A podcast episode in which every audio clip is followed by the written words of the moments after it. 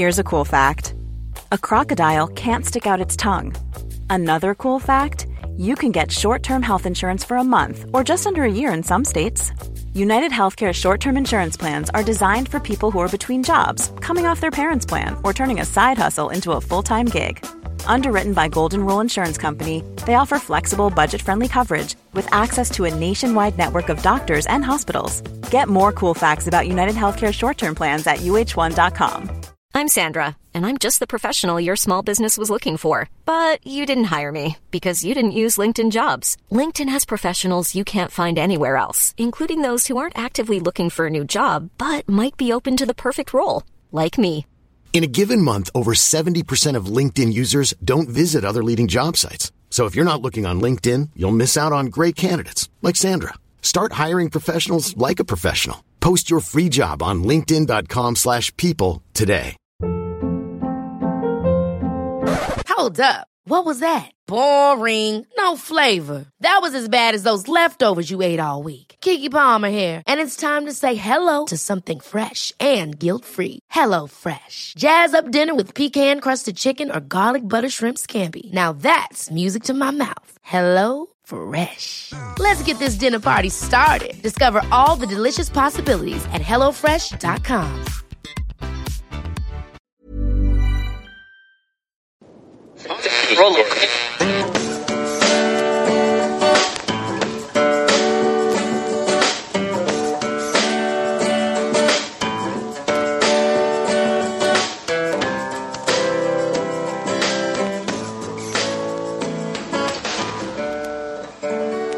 Acting as moderator for tonight's broadcast.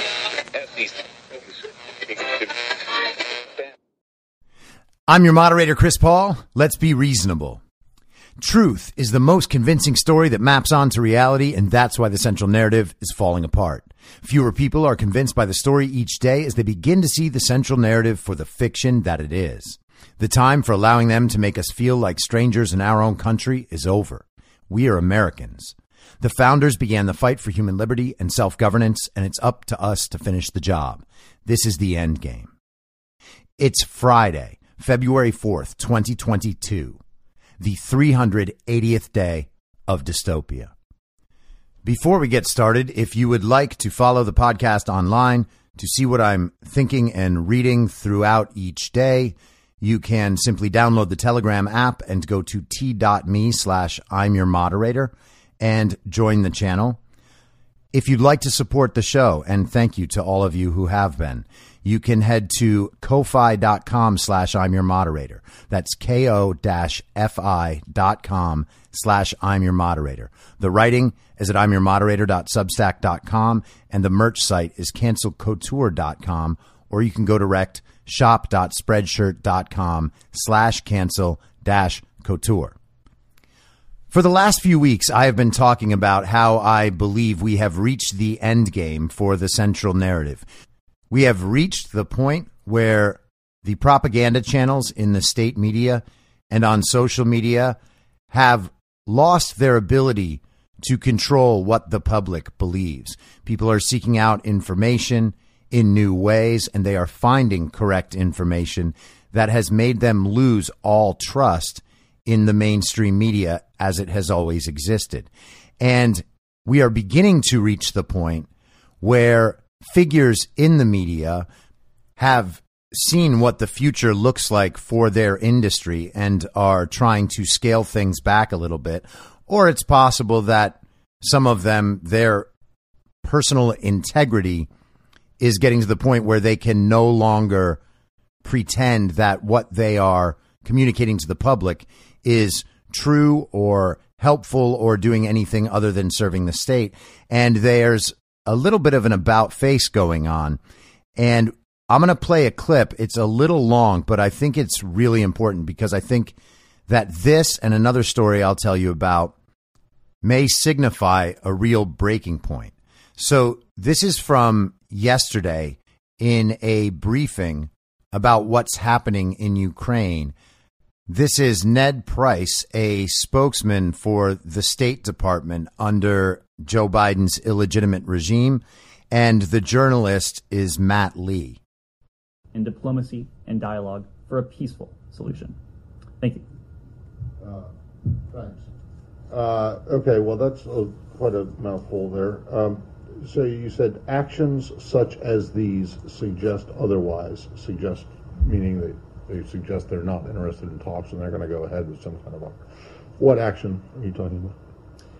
One, the actions I've just pointed to. Uh, the What fact, action? What- The, the fact that Russia continues to engage uh, in disinformation Well, uh, you know, you made an allegation that they might do that. Have they actually done it? Uh, what we know, Matt, is what we what I have just said that they have engaged in this activity, Well, uh, in this planning a activity. but but let me let me because because obviously this is not this is not the first time we've made uh, these reports public. You'll remember that just a few Well, weeks I- ago. I'm sorry. you- Made, made, made, what report public? if you'll let me finish, I will Okay. tell you what report we made Okay. public. Uh, we told you a few weeks ago that we have information indicating Russia also has already prepositioned a group of operatives to conduct a false flag operation in eastern Ukraine. So that, Matt, to your question, is an action that Russia has already taken. It's an action that you say that they have taken, but you have shown no evidence to, to, to, to confirm that. And I'm going to get to the next question here, which is, what is the evidence that they? I mean, this is like crisis actors, really. This is like Alex Jones territory you're getting into now. Um, what evidence do you have to support the idea that there is some propaganda film in the in in the making? Matt, this is derived uh, from information known to the U.S. government, intelligence information that we have declassified. I think you Well, know okay. Well, where where is it? Where where is this information? It is intelligence information that we have declassified. Well, where is it? Where's the declassified information? I just delivered it. No, you made a series of allegations and Would you statements. would you like us to print out the topper because you will see a transcript of this briefing that you can print out for That- yourself. That's not evidence, Ned. That's you saying it. That's not evidence. I'm sorry. What would you like, Matt? I, I I would like to see some proof that you that that, that, that, that you can show that that Matt, you have that, been that, that shows you- that that, that you- shows that the Russians are doing this. Ned, I've been doing this for a I know that was my point. as- you as- you as have you, know. you you have been doing this for quite a while. You know I that have. when we declassify intelligence That's information, right. And I we do so in, in a in means Iraq. we do And I- so and- we do so with an eye to that- protecting sources and methods. is not going to fall. I, I remember a lot of things. So where, where where is the declassified information other than you coming out here and saying Matt, I'm sorry you don't like the format, uh, but we have it's not the format, it's the content. I'm sorry you don't like the content. I'm sorry It's you. I'm sorry like you are doubting the information that is in the possession of the U.S. government. No, I- I, what I'm telling you is that this is information that's available to us. We are making it available to you uh, in order uh, for a couple reasons. One is to attempt to deter the Russians from going ahead with this activity. Two, in the event we're not able to do that, in the event the Russians do go ahead with this, to make it clear as day, to lay bare the fact that this has always been an attempt on the part of the Russian Federation to fabricate a pretext. Yeah, but you don't have any any evidence to back it up other than what you're saying. It's like you're saying we think we we, we have information the Russians may do this, but you won't tell us what the information Well, is. that, and then when when, that, when you're that- asked. that- is the idea behind when- deterrence, Matt. when- that is the idea behind asked- deterrence. And when it you're our hope that the Russians don't asked go forward with this. Is you say I just gave it to you, but That- that's not what You you seem not to not the way it understand. You seem not to No, no, no, understand the idea of deterrence. understand- We are you trying to not to deter the the Russians of- from moving forward with this type of activity. That is why we're making it public today. If the Russians don't go forward with this, that is not uh, ipso facto an indication that they never had plans to do so. Uh, But then it's unprovable. I mean, my God, what is the evidence that you have that suggests that, that, that the Russians are even planning this? Matt, I mean, I'm not you- saying that they're not, but you just come out and say this and expect us just to, to, to believe it without you showing a shred of evidence that it's actually true. Other than when I ask, or when anyone else asks, what's the information? You said, well, I just gave it to you, which was just you making a statement. Matt, you said yourself you've been in this business for quite a long time. You know that when we make information, uh, intelligence information public, we do so uh, in, a, in a way that protects sensitive sources and methods. You also know that we do so, we declassify information only when we're confident in that information. you If you doubt, if you doubt the the uh, credibility of the U.S. government, of the British government, uh, of other governments, and want to you know, find uh, solace in information that uh, the Russians are putting out, uh, that is uh, I that don't is for wanna- you to do. I'm not asking what, what the Russian government is putting out, and, and what, John. do what is it supposed to mean? U.S. officials are describing uh, very specific scenes, but do they actually have a video? The the fact that we are able to go into such great detail, uh, obviously, I'm not going to spell out what is in our possession, but I will leave uh, I will leave it to you. Uh, I will leave that to your uh, to your judgment, to your There, there are no facts that you've spelled out. Coming days. Do you have evidence this was intended to come out in the coming days? We've we've said Ben for some time now that the Russians uh, have positioned forces. Uh, they have undertaken preparations that if Putin decides to move forward with an invasion, uh, they're positioned to do so. They are poised to do so. In the coming days. I mean, was, is that a timeline that you felt that this was going to happen imminently? Well, we we know what they are planning for. We know the contingencies uh, that uh, they have engaged in, uh, and again, these are the kinds of steps uh, that they are poised to undertake if that decision is made. Our goal in all of this uh, is to deter an invasion, to deter uh, this type uh, of activity. Uh, so we certainly hope it doesn't take place. We are making clear what we know so that in the event it does take place, uh, it will be clear to the world uh, what this actually was and what it was not. And the pre-positioned So Ned Price is taking what he claims is U.S. intelligence from a source or method that they don't want to disclose that shows that Russia is setting up to stage a false flag attack in Ukraine that would then justify Russia invading Ukraine. And Matt Lee's saying, well, you want us to tell the American people the story that you're telling about the story that U.S. intelligence is telling.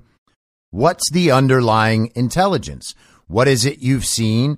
Can you show us?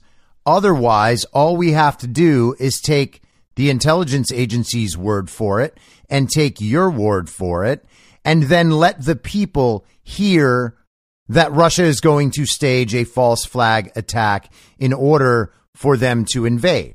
And the idea, of course, is that when we see this attack, this false flag, that will be the signal that Russia actually is going to invade Ukraine, and that will ratchet things up to a level that would justify further action from the U.S., the intelligence community, and the military industrial complex.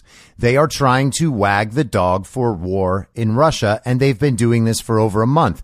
And we've seen it take many different forms already. They've been talking about this potential false flag for weeks, and it sounds like they're getting closer to it. They want the American public to accept the story that Russia is going to stage a false flag in Ukraine, then invade Ukraine. So we all need to be prepared for that happening so that we are backing the U.S. as it chooses to respond to this false flag with more saber rattling. Because if they get the confrontation with Russia that they want, well, then Joe Biden is a wartime president and we get to stop talking about how he's not legitimate in any way and how he has failed on every level and every single thing that the fake administration has tried to do. And he kind of gives the whole game away at the end. And so I'm just going to play that part again because it's really important. Listen carefully. He's telling you what they intend. Uh, and again, these are the kinds of steps uh, that they are poised to undertake if that decision is made. Our goal in all of this uh, is to deter an invasion, to deter uh, this type uh, of activity. Uh, so we certainly hope it doesn't take place. We are making clear what we know so that in the event it does take place, uh, it will be clear to the world uh, what this actually was and what it was not. and the So he's saying we want to deter the invasion and we want to deter them from making these types of activities. And the activity he's talking about is using crisis actors to stage a false flag so that Russia can invade. He wants to deter that. They've been making the argument all along that Russia is going to invade and that we need to be prepared to respond to their invasion. It doesn't have anything to do with whether or not Russia can make it look like they have a justification to invade. None of this is premised on Russia's justifications. It's premised on whether or not Russia invades. But the real kicker is at the end where he says, if Russia does this, we want the whole world to know what it was and what it was not. And that's why they're presetting a narrative. They can control the outcome on the other end, their false flag. Does anybody believe at this point that Russia would stage a false flag and do that? No one believes it. You can hear it in the reporter's voice. There's no proof of any of the stuff that the fake administration has said about Russia the entire time, except for that Putin has actually got troops in Russia near the Ukraine border. But that's not new information. What he wants is for the narrative to repeat the narrative he's preset. If and when they make this false flag display that would somehow justify Russian aggression in Ukraine. He's essentially saying, we're doing this so that the world will believe what we're saying when the thing that we're saying might happen does happen. But the important part of this overall is that the media is actually treating members of the administration the way members of all administrations should be treated. The media is supposed to be the voice of the people holding figures in the government to account. We're talking about an illegitimate administration trying to drum up a war. The media should be asking hard questions because it actually does matter if the people in office, the people in power, are lying to the American people or not. And they seem to be about absolutely everything. And we can prove they are about most of the stuff. I haven't heard the media do this in a legitimate way in years, maybe more than a decade. And it's clear that Ned Price had absolutely no answers to any of these questions. He tried to suggest that Matt Lee basically accepts the Russian narrative, like he's happier to support the Russian narrative than the American narrative. Ned Price is saying, well, hey, this is what the government is telling you. Are you some kind of traitor that doesn't believe in the government and believes in Vladimir Putin's word instead? And the right answer is, we don't believe in either of you especially when Ukraine's president and Russia's president both say this thing's not happening. The United States needs to calm down rather than trying to start a war. And the illegitimate regime can't come up with anything hard to show us. There's no hard evidence of any of it. It's just you need to take our word for it or you're a traitor. And then also yesterday in the afternoon, Felicia Sonmez of the Washington Post tweeted out At today's White House and State Department press briefings, reporters pressed for evidence to back up U.S. government statements about recent events in Syria and Russia, respectively. In response, officials suggested those reporters might be more inclined to believe ISIS and the Kremlin. Yikes. Then she follows up. Aboard Air Force One, a reporter asked White House Press Secretary Jen Psaki for evidence to back up the claim that Qureshi detonated a suicide bomb. Psaki asked whether skeptics think the U.S. military is, quote, not providing accurate information and ISIS is providing accurate information. That's all they have. She didn't offer proof there's no proof at all. I didn't talk about the uh, the ISIS bombing yesterday because that story is still developing. But the story goes that there was some raid to take out the ISIS leader. Thirteen people were killed in it. Six of them were children, and four of them were women. And Joe Biden, of course, went out and bragged about taking out an ISIS leader, said it was a very successful raid in Syria. Because when you can't wag the big dog, you might want to start smaller. But then reports came out about losing a helicopter there, and there are some pictures that are said to depict that. And then a story came out saying that the ISIS leader had a suicide vest on and rather than being captured in the raid, he blew himself up and he's the one who killed all those women and children. So it wasn't Joe Biden's raid. It was the suicide vest. So which scenario is it? Because Syrian officials said that there was an air raid. And you would expect in this situation for Jen Psaki to actually give a coherent story that clears up all the confusion, but instead she accused reporters of siding with ISIS. That is how weak and dishonest the illegitimate regime is. I say often, all of these people, the people in the party of false decorum, are there and remain there because they are overwhelmed by narcissism and incompetence. Their narcissism, their feeling that they are superior and smarter and that they can get away with anything, that leads them to try to tell these stories and then get upset when they get any pushback. The stories don't make sense because they're not true. And when people ask questions, they immediately go to ad hominem attacks like, oh, what are you, siding with ISIS? You're siding with Russia? Are you some kind of traitor? And that's especially funny for people who literally side with the global communist world order over the good of the people of their own country. If we want to talk about traitors, it's not hard to find out who they are. But speaking of traitors, here's one. I would say to our athletes, you're there to compete.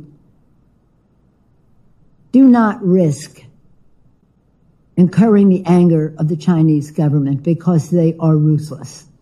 I know there is a temptation on the part of some to speak out while they are there. I respect that, but I also worry about what the Chinese government might do to their reputations, to their families. That is Nancy Pelosi warning American Olympians not to speak out against China. Don't mention the fact that COVID came from a Wuhan lab and was either accidentally released or intentionally released, but was in fact part of a bioweapons program, so it really doesn't matter either way. And Nancy doesn't want the athletes to speak out about the 2 million Muslim Uyghurs who are currently in concentration camps, performing slave labor, while being re educated out of their religious beliefs. The women are sterilized and raped. Their heads are shaved. Their hair is sold to Western women as extensions. The men are beaten and tortured. But nobody should bring it up. China also has compromising material on the corrupt business dealings of the illegitimate American president and his son. And they also have that on pretty much half the Democrat Party. Dianne Feinstein's driver for 20 years was a Chinese spy. Eric Swalwell was sleeping with a Chinese spy. And of course, Nancy Pelosi has her ties too. See, America and the American ideal used to be a force for good in the world. We used to be proud of our athletes and Olympians when they stood up for what is right. Now, the Speaker of the House of Representatives is telling American athletes that they better not stand up and say anything true about China because she fears what might happen to them. A member of the Democrat Communist Party, the same party that wants celebrities to speak up in favor of anything. And of course, there's money behind that. The same party that had Cardi B interview Bernie Sanders doesn't want the athletes to stand up for what's right because standing up for what's right actually hurts the Democrat Communist Party's narrative. They don't want people to know what really happens in China, especially not during an important moment such as this. And if the Chinese government is so brutal and so ruthless that they would put our Olympic athletes in harm's way simply for speaking their mind, why are they there? Why didn't we boycott this awful display? And by the way, none of us should be watching any of this nonsense, supporting any of it, or supporting NBC for showing it. I would love to throw our support behind these athletes, and I hope that they win in their events, and I hope nothing bad happens, but I'm not going to watch any of it. None of them should be there. And meanwhile, Xi Jinping and the Chinese Communist Party get to stage a weeks long commercial for how great China is. And Nancy doubled down on it today. Say, as I wish the athletes well, I do not encourage them to speak out against the Chinese government there because I fear for their safety if they do.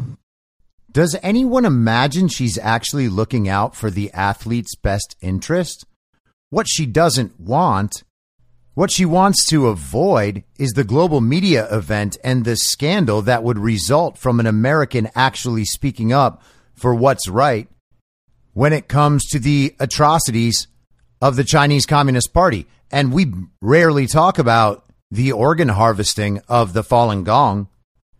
We rarely talk about the persecution of Christians. And Nancy would never want to talk about the Chinese intellectual property theft she would never want to talk about Americans selling trade secrets, including military trade secrets, to the Chinese. She would never want to talk about Chinese aggression in Hong Kong or Taiwan. She would never want to talk about the Chinese Belt and Road Initiative that is causing so many problems around the world, including in the United States. She doesn't want to talk about any of those things. And she certainly doesn't want the media talking about them because China has decided to perhaps detain or disappear an American athlete. And how would Joe Biden handle that? Would Joe Biden be in a position of strength to retrieve an American athlete who decided to speak out against crimes against humanity? Or are we perhaps in a situation where the Chinese Communist Party knows that these sorts of threats will coerce people's silence. And that's why they make the threats in the first place, as all communist regimes do. And of course, that's what we see happening in the United States now, too. We're not allowed to talk about the origins of the coronavirus or the effectiveness of the vaccines or the fact that the 2020 election was obviously stolen or the fact that the very violent insurrection was not an insurrection. Because all of those subjects come attached to penalties. And if the penalty is severe enough, then people might not say the true things that could threaten the regime. It's always nice to be reminded which side the Democrat Communist Party is on. So last week, I shared an article from The Blaze that described Thomas Renz's testimony at Ron Johnson's COVID panel, where he shared that three whistleblowers from the Department of Defense who had studied the DMED database to look at the differences in certain conditions that could result from taking the vaccine, vaccine side effects, and the massive increase in those conditions among the members of our military, who by and large are young and in excellent physical condition. Senator Ron Johnson followed up on that this week with a letter to Defense Secretary Lloyd Austin. He writes, on January 24th, 2022, I held a roundtable featuring world renowned doctors and medical experts who shared their perspectives on COVID 19 vaccine efficacy and safety and the overall response to the pandemic. At that roundtable, I heard testimony from Thomas Renz, an attorney who is representing three Department of Defense whistleblowers who revealed disturbing information regarding dramatic increases in medical diagnoses among military personnel. The concern is that these increases may be related to the COVID 19 vaccines that our servicemen and servicewomen have been mandated to take. Based on data from the Defense Medical Epidemiology Database, Renz reported that these whistleblowers found a significant increase in registered diagnoses on DMED for miscarriages, cancer, and many other medical conditions in 2021 compared to a five year average from 2016 through 2020. For example, At the roundtable, Renz stated that registered diagnoses for neurological issues increased 10 times from a five year average of 82,000 to 863,000 in 2021. There were also increases in registered diagnoses in 2021 for the following medical conditions. Hypertension, 2,181% increase, diseases of the nervous system, 1,048% increase, malignant neoplasms of esophagus, 894% increase, multiple sclerosis, 680%, malignant neoplasms of digestive organs, 624%, Guillain-Barré syndrome, 551% increase. Breast cancer is up 487%. Demyelinating, 487% increase. Malignant neoplasms of thyroid and other endocrine glands, 474% increase. Female infertility, up 472%. Pulmonary embolism, 468%. Migraines, 452%. Ovarian dysfunction, 437%. Testicular cancer, 369%. And tachycardia, up 302%. Renz also informs me that some DMED data showing registered diagnoses of myocarditis had been removed from the database. Following the allegation that DMED data had been doctored, I immediately wrote to you on January 24th requesting that you preserve all records referring, relating, or reported to DMED. I have yet to hear whether you have complied with this request. At the roundtable, Renz revealed the names of the brave whistleblowers who uncovered this information in DMED. Doctors Samuel Sigoloff, Peter Chambers, and Theresa Long. Any retaliatory actions taken against these individuals will not be tolerated and will be investigated immediately. In order to better understand what, if any, awareness DoD has about COVID 19 vaccine injuries to service members, I request you provide the following information. One, is DoD aware of increases in registered diagnoses of miscarriages, cancer, or other medical conditions in DMED in 2021 compared to a five year average from 2016 through 2020? If so, please explain what actions DoD has taken to investigate the root cause for the increases in these diagnoses. Two, have registered diagnoses of myocarditis in DMED been removed from the database from January 2021 to December 2021? If so, please explain why and when this information was removed and identify who removed it. Please provide this information as soon as possible, but no later than February 15th, 2022. Thank you for your attention to this matter. So Johnson wrote his letter to Austin on February 1st. And the very next day, this article appeared in The Blaze. This is Daniel Horowitz. Military spokesman claims five random years of DoD medical surveillance system were plagued by a giant glitch. The military's vital national security shield depends on the health of its service members.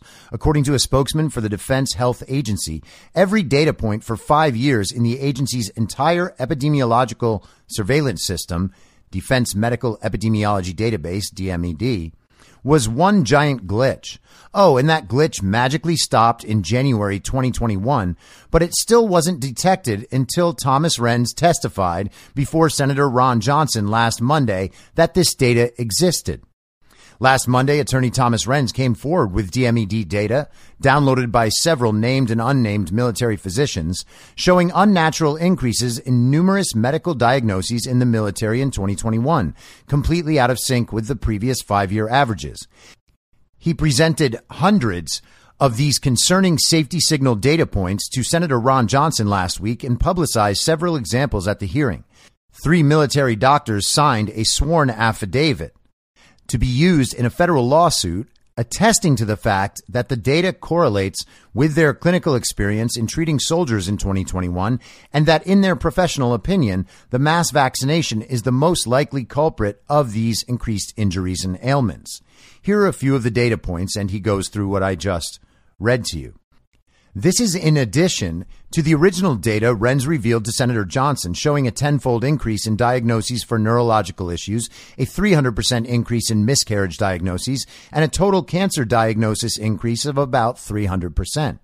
One would think this data would be the biggest national news story for the ensuing week, but the revelation was met with radio silence. Then late Monday night, PolitiFact finally drops its obligatory fact check and posts the first and only response from a defense official. Shockingly, they validate the data, but suggest without cause that somehow the 2016 through 2020 data in the system was all a glitch and that they will get to the bottom of it. And this is quoting that fact check. Officials compared numbers in the DMED with source data in the DMSS and found that the total number of medical diagnoses from those years represented only a small fraction of actual medical diagnoses. The 2021 numbers, however, were up to date giving the appearance of significant increased occurrence of all medical diagnoses in 2021 because of the underreported data for 2016 through 2020, Graves said. The DMED system has been taken offline to, quote, identify and correct the root cause of the data corruption, Graves said. And Graves is the official that PolitiFact is relying on. What's next? Are they going to tell us the VAERS data from 1990 through 2020 was just a glitch in order to accommodate the new 2021 sky high baseline? This statement, taken at face value, is the equivalent of a political and national security nuclear bomb that requires immediate follow up questions just to make sense of it. Yet PolitiFact takes this absurdity at face value and goes on to rule the articles on the DMED data false. Putting aside the feasibility of such a statement for a moment, the implication of this assertion would be that the entire military health surveillance system was 100% broken on every diagnosis code for five straight years. This is the expensive database whose purpose is described by the military as, quote, granting military health officials unprecedented access to epidemiologic data on active component service members and tailored queries that respond in a timely and efficient manner, end quote. That in itself is a huge national security issue, and Thomas Renz and his military whistleblowers deserve a medal for, quote, discovering it. Why would the Defense Health Agency not have put out a press release to inform the public and instead allow this to be used as a parsimonious statement in a fact check article? If this is really about the health of the military and not just about defending the vaccine at all costs, then why wouldn't the military have come clean in a more direct way? Now on to the substance of the claim. Here are some obvious problems with this statement of Mr. Graves. We are to believe that somehow a data system that was designed to be monitored constantly was worthless and underreported for five years, but then magically reset to the proper baseline on its own in January 2021. However, the mistake of the previous five years was still not discovered until the whistleblowers came forward a year later. There is nothing unique about the years 2016 through 2020.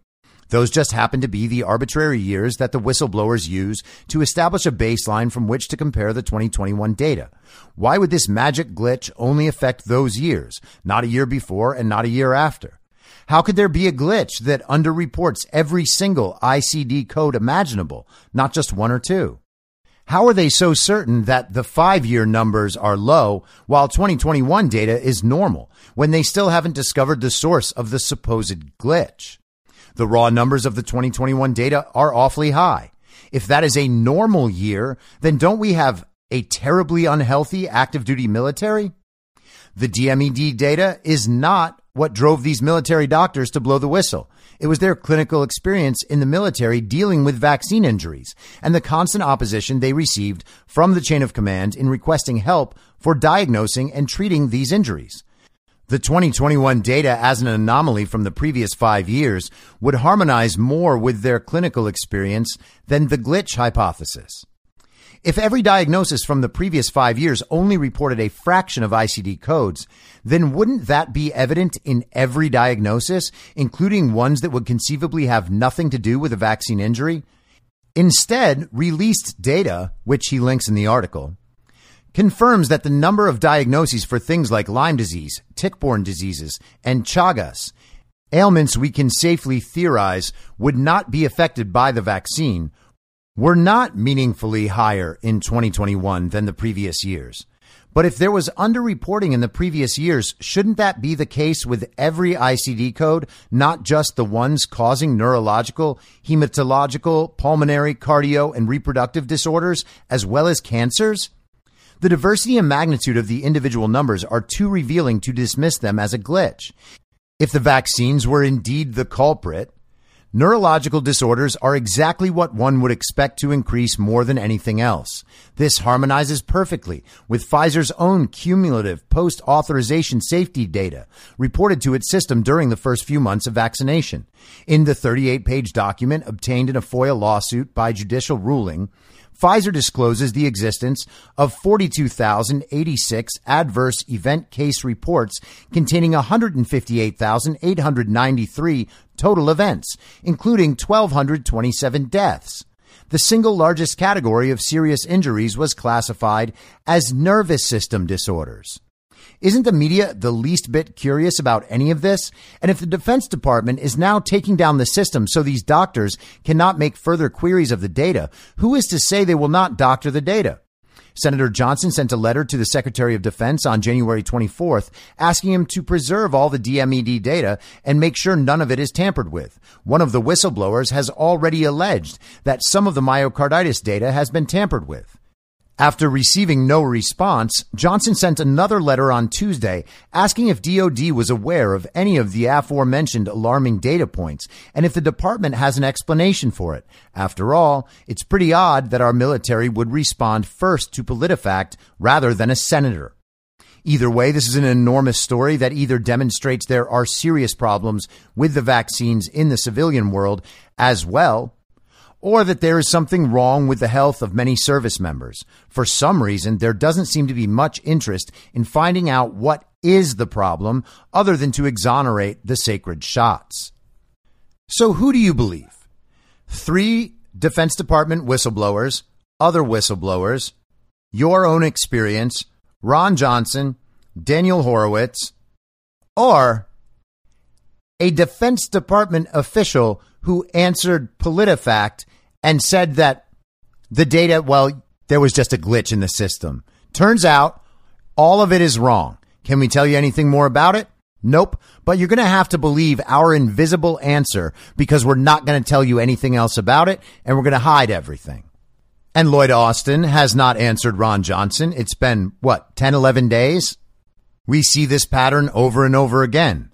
They refuse to do their job. They refuse to submit to congressional oversight, which is the job of Congress when it comes to these executive branch agencies. They're going to claim that something in the system was a problem, but they won't name the problem. They won't provide proof that the problem is real. They won't show us what the problem affected or what the numbers should have been. They're just saying it's wrong and the media will repeat their claims, and then everyone else has a plausible reason why they should simply turn away. Well, PolitiFact, they have this fact check, and, you know, they couldn't be lying, but there's just two sides to everything, man. It's hard to tell which one is real. On one side, I have all of this data and these people who have sworn their testimony. They have sworn and signed affidavits that they are telling the truth. They are providing the proof of what they have seen and what the difference is. But on the other side, a corrupt fact checker is publishing the statement of a Defense Department official under an illegitimate regime, and we're just going to have to take his word for it. And if you question it, well, you might be killing somebody's grandmother by increasing vaccine hesitancy. That's how this works. In USA Today, today, we have this article once again proving how competent and popular and effective the fake president really is. Those COVID tests the government sent you might not work. Cold weather could be to blame. At the same time, most Americans are facing cold fronts and winter storms. They're also expecting their at home COVID 19 tests from the government to arrive in the mail. Most at home COVID 19 test brands recommend storing the tests above 35 degrees. The liquid reagent inside the cartridge that comes with the at home tests is susceptible to freezing. And if that happens, the accuracy of the results decreases. Cindy Prins, associate professor of epidemiology at the University of Florida, told USA Today. With the federal government launching a program to send free at home COVID 19 tests to Americans who sign up through the website covidtest.gov, 1 billion tests have been ordered for distribution via the U.S. Postal Service. What an incredible plan! One thing that we definitely needed was at home COVID tests. Yes, we survived almost the entire very deadly pandemic without the at home COVID tests, but do you know how much better we're going to survive with the at home COVID tests, especially against a variant that doesn't really kill anybody? Gosh, it's going to be amazing. And thank goodness they're sending them all out through the U.S. Postal Service, which, by the way, just seems to me now like Uber drivers. Honestly, I don't know if you guys ever watch the mailman come in your town, but now they're just wearing normal clothes and driving their own car around and stuffing mail in the box. It's very strange. I guess that the Democrat Communist Party must have figured out that this was a better way to deliver the mail, especially in the age of mail in ballots just sent out to everybody for no reason. But the important thing is how much safer we can feel knowing that we can still shelter at home and cast our vote so that we don't go out and risk getting the very scary variant. Back to the article. But could prolonged cold or freezing temperatures affect the results of the government sent tests? It depends on how long it's been cold, experts said. Dr. Jeffrey Baird, chair of laboratory medicine and pathology at the University of Washington School of Medicine, said the issue with the at home tests is that if the liquid inside the cartridge is frozen, the results can be skewed. If the test is outside for a few hours, odds are the test is fine, although not as accurate as it once was. If your test is in your mailbox for a day or more, Baird advises using a PCR test instead. Baird said that if your test spent a night in your mailbox in 25 degree weather, it may be best to order another test. So you can take the test that the government paid for and then mailed to you. And I'm sure that they got the best price ever on both and didn't use it as an opportunity to send somebody money for something that was worth far less. And you can just throw it in the trash. Joe Biden and Jen Psaki will send you a test It'll stay in your mailbox overnight and then you can throw it away. They have successfully moved the tests from China to the United States to your mailbox and to your trash can. And all it cost was taxpayer money. But hey, it's not their fault. They could have never known that the tests might freeze in your mailbox in the middle of winter. There was no way to predict this, even though all of these people seem to know that that problem existed prior. So we should simply thank them for being so proactive about the very deadly pandemic. Did they get the tests out in time for Omicron? No. But hey, at least now everybody has tests, even though COVID's basically over. Another huge success. They'll just say, we sent a billion tests out to Americans. That is a gargantuan effort that we should be praised for. Just like Afghanistan was not actually a disaster, it was a huge success because we were able to export all of those, I mean, a few Americans, but then like 120,000 foreigners. And now they're making such valuable contributions to American communities, and none of them are raping little girls except for the ones who are. Just as anything with liquid, if it's chilled or frozen, it changes. That's the same with these at home tests, Baird said. At a time where temperatures are freezing in most places, it's safer to choose another test. Most studies have found a change in the temperature of the at home test may result in a false negative test rather than a false positive, she added. She said if someone is exposed and tests negative with the at home test, they should receive a PCR test to confirm the results. And I talked about this a few weeks ago. If the test is positive, you have to quarantine forever until you get a test that's negative. Even if you don't feel like you're sick at all, you still have to stay home better safe than sorry. But if your test says negative, you should assume that it's positive and stay home indefinitely until another test that might not work arrives at your house. And by the way, the PCR tests, well, they don't work either. And we've known that for a very long time. They can't distinguish between the cold and the flu and COVID. And at the cycle thresholds they use, they can return up to 90% false positives. But the important thing is everybody keeps getting tested over and over and over again. And when you get those false positives, you got to tell the government so that we can record them as cases. You get a false negative, well, you just keep going. Get more tests. And always remember to mask up. The sensitivity to coronavirus on these tests can be decreased with temperature changes, and it's always tricky to tell by how much. But more often than not, a wrong test shows a false positive, so then you should get a PCR test, Prins said. Antigen tests exposed for extended periods of time to temperatures below 36 degrees or above 86 degrees can deliver inaccurate results, according to a study published by the National Institutes of Health, and they are the most trustworthy. Consequences may include false negative test results, the researchers wrote. Storage and operation of antigen tests at recommended conditions is essential for successful usage during the pandemic. As soon as you get an email confirming your at home test has arrived, Prins recommended immediately storing it indoors. If the test arrives cold, the room temperature environment will help thaw the liquid inside. But Prins said not to place the test in immediate sun because high temperatures can also affect the results. Your best bet is room temperature. Nothing colder or hotter because the test is sensitive to those temperatures. And the article goes on, you're supposed to wait four to five hours with your test at room temperature before taking it. And then once you take it, you should assume if it's negative, it might still be positive and get a different test. But thank goodness they ordered a billion of them.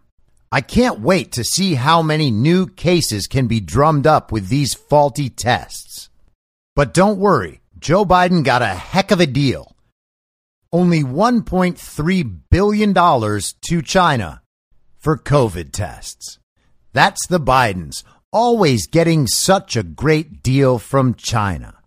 Now, there's a great investigative piece on the website envolve.com. Investigation uncovers George Soros' secretly funding effort to silence Joe Rogan.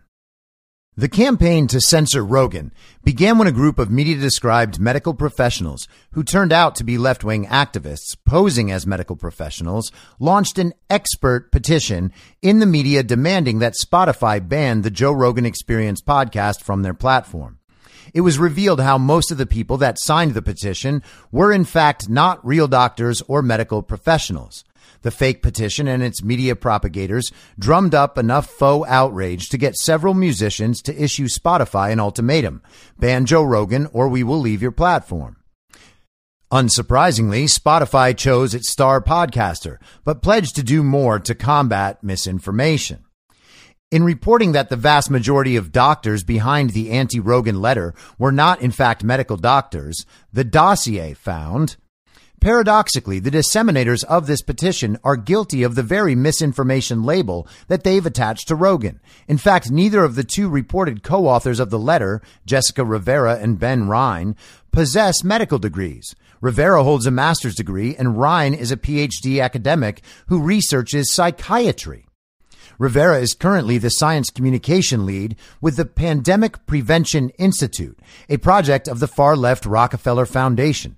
She was previously associated with the Atlantic's COVID 19 tracking project, a now defunct endeavor that was funded by Mark Zuckerberg and the Rockefeller Foundation, among other far left institutions. And it also lists the Robert Wood Johnson Foundation, the Emerson Collective, and the Patrick McGovern Foundation, and of course, the Chan Zuckerberg Initiative.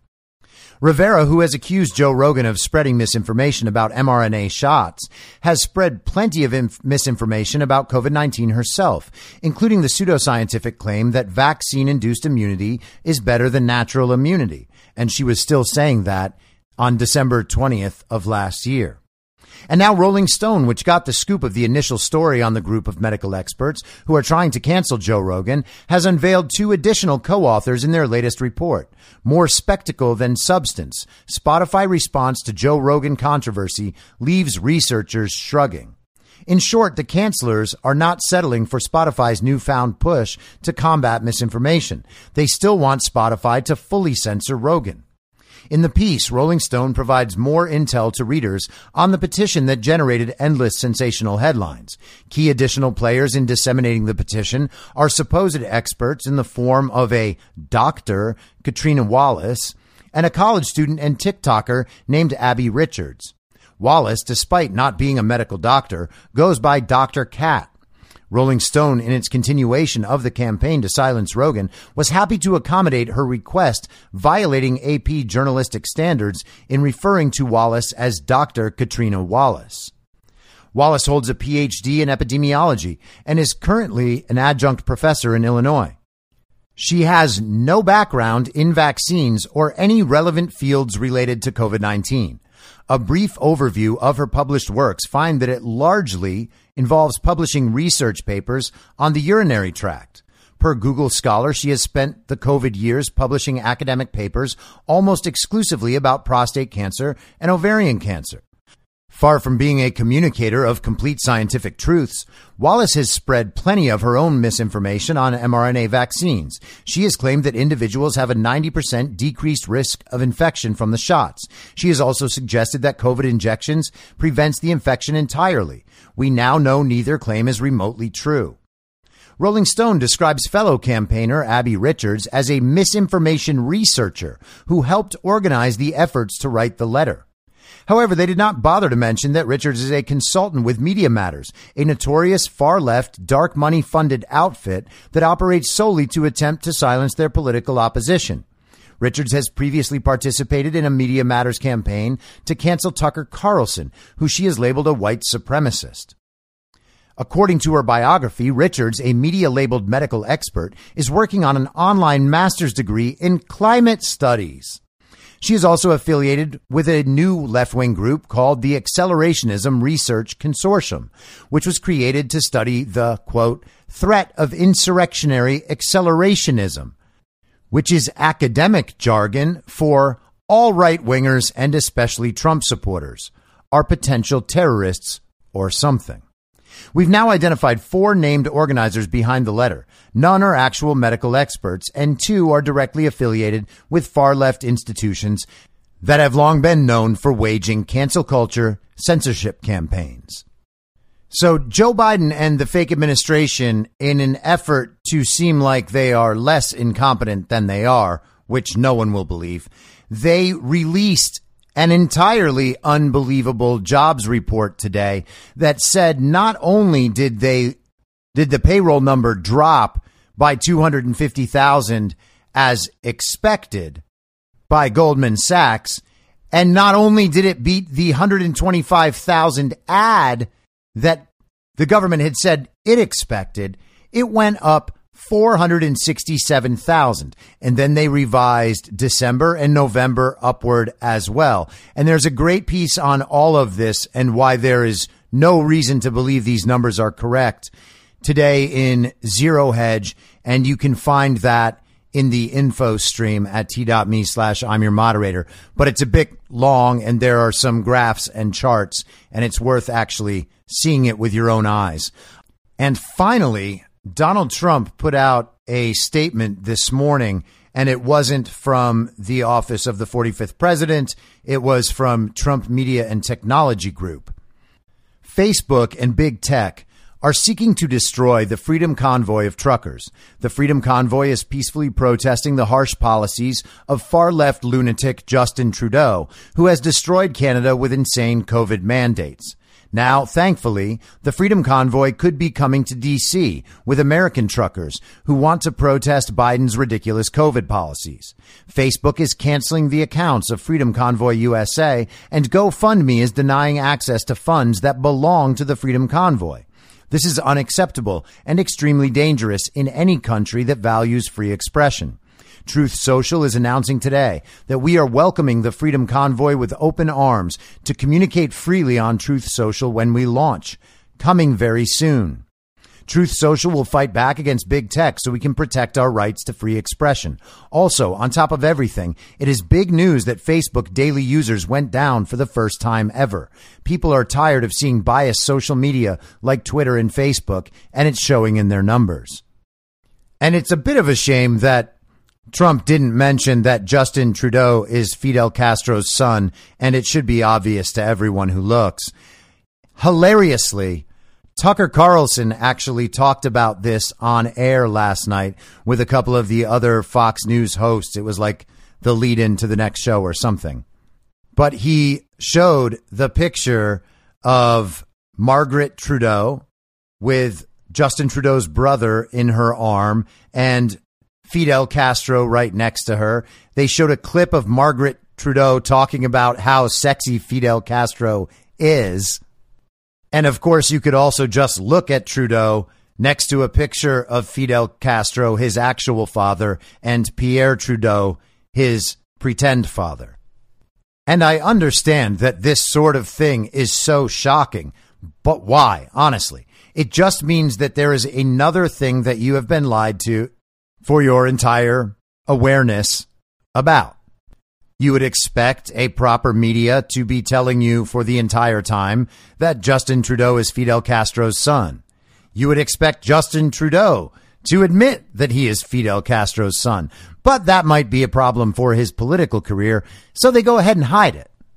But it's interesting that our standards of belief have been so distorted by the psyop that the mainstream media has pulled for the last 40, 50, 60 years that this overwhelming and obvious proof of Justin Trudeau being Fidel Castro's son isn't enough to make you think that it's true. You either want Justin Trudeau to come out and say it himself or for the mainstream media to all agree to admit that Justin Trudeau is Fidel Castro's son. It's a refusal to believe what is obviously true because you haven't had it approved by the gatekeepers yet. And if you're still in that mindset, you got to break out. The gatekeepers are not keeping the gates for you. That's not what they're protecting. They do not care about giving you the information you need to navigate your world. But back to the Trump statement. So this truth social thing, nobody knows exactly what it's going to be yet. There are some relationships being formed on the Rumble side of things. They have a licensing agreement, at least with Rumble. They have Devin Nunes in place to be the CEO of Truth Social. I believe personally, this is just my opinion and belief, that there may be a tie in with Gettr, that the Trump acquisition group might acquire Gettr and make that part of Truth Social. I could see them acquiring Gab and making Gab part of Truth Social. If Truth Social was Gettr and Gab and Rumble, you would basically have one package that contains Twitter, Facebook, and YouTube, or at least a version of those, a suitable version of all those. And if they weren't censoring and they couldn't be taken offline or manipulated, then we would be in a whole new environment when it comes to free speech. One would imagine, and we'll find out if it's true, but one would imagine that Donald Trump would immediately be part of the Truth Social network and the era of Trump tweets, in quotes, would begin again and the media would move over to Truth Social in order to follow him. And at that point, people will begin seeing what free speech actually looks like. If we're in an information war, and I fully believe that we are, in fact, I think it's crazy to even consider that we might not be, the censorship itself should be enough proof. But if we are in an information war, what is the greatest weapon in an information war? It is a fully informed public. And the public becomes fully informed through free and open speech. And in the connected environment of the internet, that is the greatest weapon imaginable. Imagine what we would know about the coronavirus, about the election fraud, and I don't mean we, I mean the public. Imagine what the public would know about these crucial issues if all of the conversation, the conversation that works against the central narrative, had not been censored. If we all existed on an even playing field where Twitter doesn't show everybody only the blue check communists in the Democrat Party and in the mainstream media, what would it look like? What would it look like if Robert Malone and Peter McCullough and Robert F. Kennedy Jr. got the same airtime as Sanjay Gupta and Leana Wang and Anthony Fauci? No one would believe those people because they don't support anything they ever say. They have actually been wrong about everything. And if we were freely sharing proof of the stolen election in 2020 on Twitter or Facebook or Instagram or anywhere else, people would actually look at that and they would actually be like, oh, yeah, maybe they're right. That is what normal people do. And I'm not saying, I know there's that 15 or 20% or maybe even 25% of people who are just still completely addicted to the central narrative. They have their entire persona and identity wrapped up in being the good Democrats who are saving everyone's lives. I understand those people exist. But the thing about those people is, remember, the narcissism and incompetence. Those people say all these things because these are the approved of things to say. They get social credit for saying them. They get social credit for portraying themselves in a certain way as following the experts, following the science, very smart, very safe. They're the ones who are saving the world. They get social credit for that.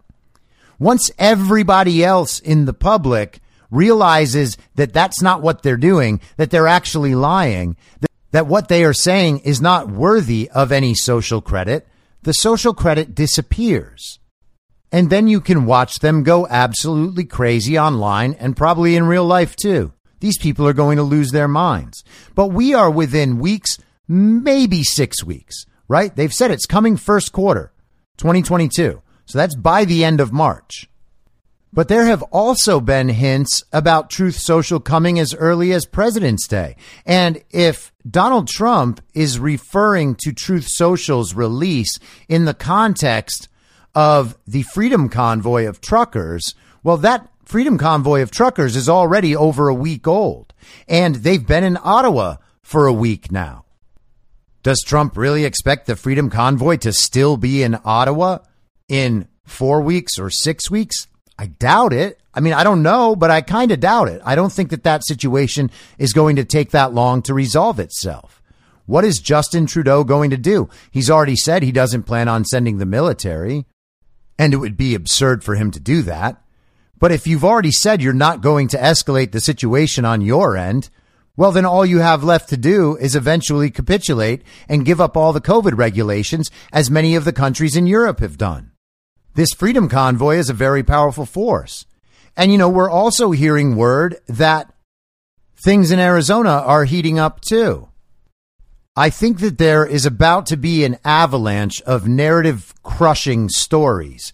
And I have to believe that Donald Trump is aligning the release of Truth Social with the release of those stories he is going to want to have a fortified communication system in place for when the truth finally begins to be exposed to the broader public.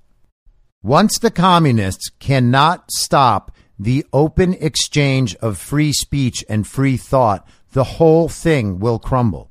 The censorship is the only thing keeping them alive, and that's why they want more of it.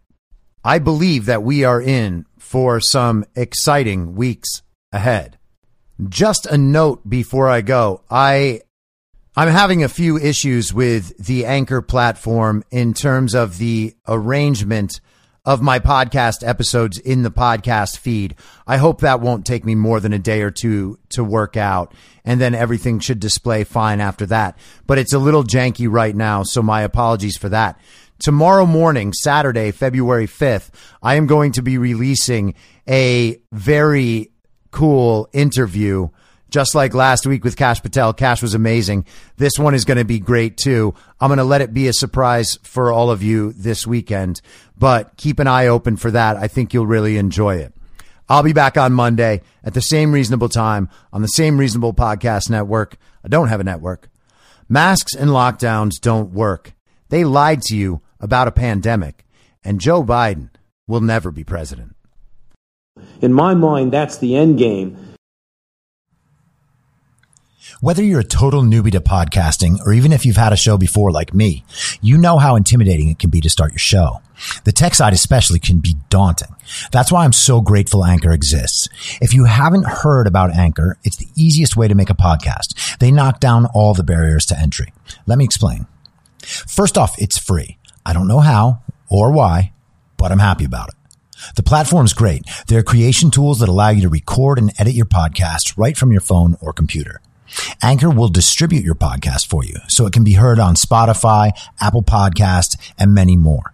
I can't even begin to describe how much easier it was to get my show on all the major platforms this time than it was a few years ago.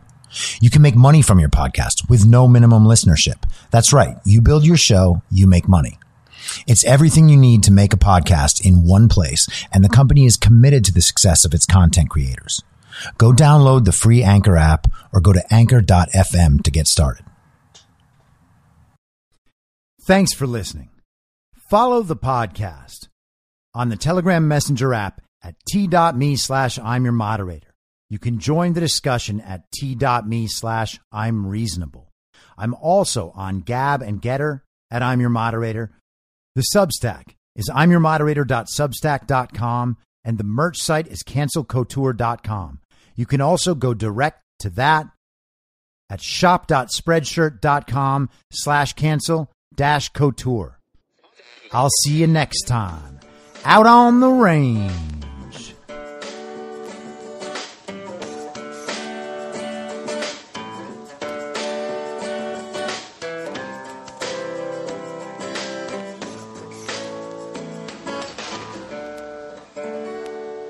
As moderator for tonight's broadcast.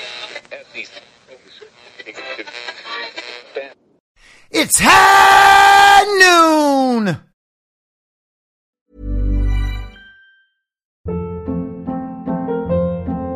Hold up. What was that? Boring. No flavor. That was as bad as those leftovers you ate all week. Keke Palmer here, and it's time to say hello to something fresh and guilt-free. Hello Fresh. Jazz up dinner with pecan-crusted chicken or garlic butter shrimp scampi. Now that's music to my mouth. Hello Fresh. Let's get this dinner party started. Discover all the delicious possibilities at hellofresh.com. Mom deserves the best, and there's no better place to shop for Mother's Day than Whole Foods Market. They're your destination for unbeatable savings, from premium gifts to show-stopping flowers and irresistible desserts. Start by saving 33% with Prime on all body care and candles. Then get a 15-stem bunch of tulips for just $9.99 each with Prime. Round out Mom's menu with festive rosé, irresistible berry chantilly cake, and more special treats. Come celebrate Mother's Day at Whole Foods Market. Hey, it's Paige DeSorbo from Giggly Squad. High quality fashion without the price tag. Say hello to Quince. I'm snagging high-end essentials like cozy cashmere sweaters, sleek leather jackets, fine jewelry, and so much more. With Quince being 50 to 80% less than similar brands. And they partner with factories that prioritize safe, ethical, and responsible manufacturing. I love that. Luxury quality within reach. Go to quince.com slash style to get free shipping and 365 day returns on your next order. Quince.com slash style. In my mind, that's the end game. Thanks for listening. If you'd like to follow what I'm reading and thinking throughout the day, you can do that by downloading the Telegram Messenger app and going to t.me slash I'm your moderator. On social media, you can follow me on Truth Social, Gettr, and Gab and I'm Your Moderator. I also have channels on Rumble and BitChute. If you'd like to follow the writing, you can find me at I'mYourModerator.substack.com. The merch site is cancelcouture.com or go direct shop.spreadshirt.com slash cancel dash couture. If you'd like to support the podcast financially, the best place to do that is Ko-Fi. Go to ko-fi.com slash I'm your moderator. And all of these details will appear in the show notes with each episode.